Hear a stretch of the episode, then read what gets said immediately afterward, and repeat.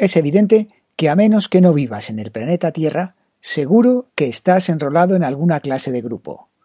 Digamos, los colegas del pádel, el equipo de trabajo, los cachas del gimnasio, quizá el grupo de padres ese de la AMPA o ese curso online sobre reparación de bicicletas. Da igual. Lo importante es lo siguiente. ¿Te has preguntado si eres el mejor del grupo? Y si es así, entonces, y para empezar bien las navidades, tienes un problema. ¿Quieres saber por qué y cómo solucionarlo? Pues ya sabes, escúchanos, que de momento es gratis. Comenzamos.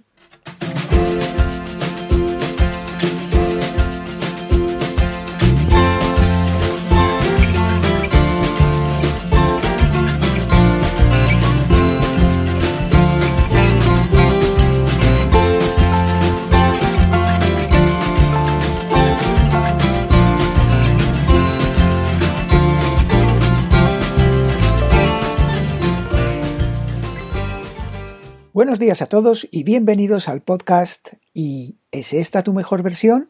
El lugar en el que hablamos de los aspectos profesionales, físicos y mentales que te permitirán estar en disposición de alcanzar tu mejor versión.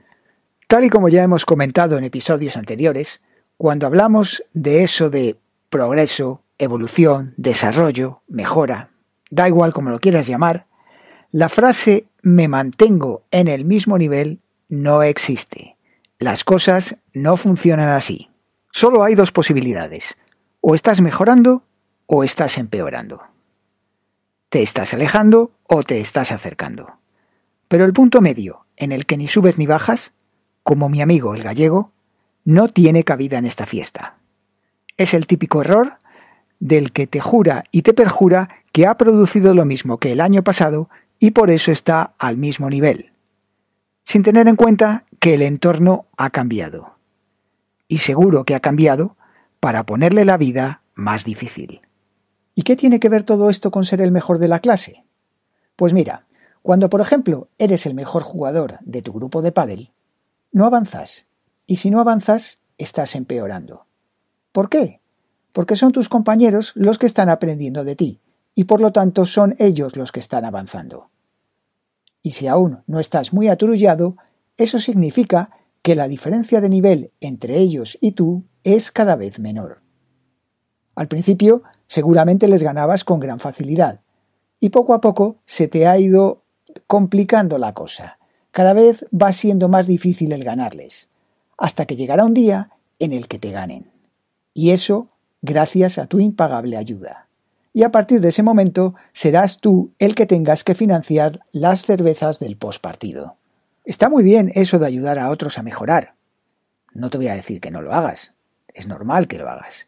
Pero no apartes la vista de tus objetivos vitales. Siempre necesitas de alguien mejor que tú para que te ayude a subir al siguiente escalón. Así que trata de equilibrar el tiempo que dedicas a enseñar a otros y el que dedicas a aprender de otros mejores que tú. Eso va a ser vital. Está demostrado. No hay nada mejor que un rival que está más o menos a tu nivel y que mutuamente os permite desafiaros el uno a superar al otro. ¿Qué hubiese sido de Messi sin Cristiano? ¿Y de Nadal sin Federer o Djokovic? ¿Y del Madrid sin el Barça? ¿O de Steve Jobs sin Bill Gates? ¿Pepsi sin Coca-Cola? ¿O los Lannister sin los Targaryen o los Stark? Moraleja, cuida de tu aparente enemigo. En el fondo, es tu mejor amigo. Por cierto, ¿has analizado las cinco personas con las que tienes un contacto más asiduo? Porque parece ser que al final son ellas las que marcan tu desarrollo. Y esas cinco personas ¿Son mejores o peores que tú? ¿Te motivan y te presionan para que salgas de tu zona de confort y mejores? ¿O es al revés? ¿Has pensado que a lo mejor tienes que cambiar ese entorno? No olvides que es algo que tú controlas, así que no hay excusa para no actuar. Ahí te lo dejo por hoy.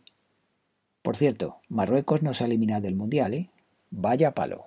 Como siempre, Espero vuestros comentarios, ideas o propuestas Y si os ha gustado, pues, ¿por qué no recomendarlo? Gracias por escucharlo desde cualquiera de las plataformas que hayáis elegido y hasta la próxima semana.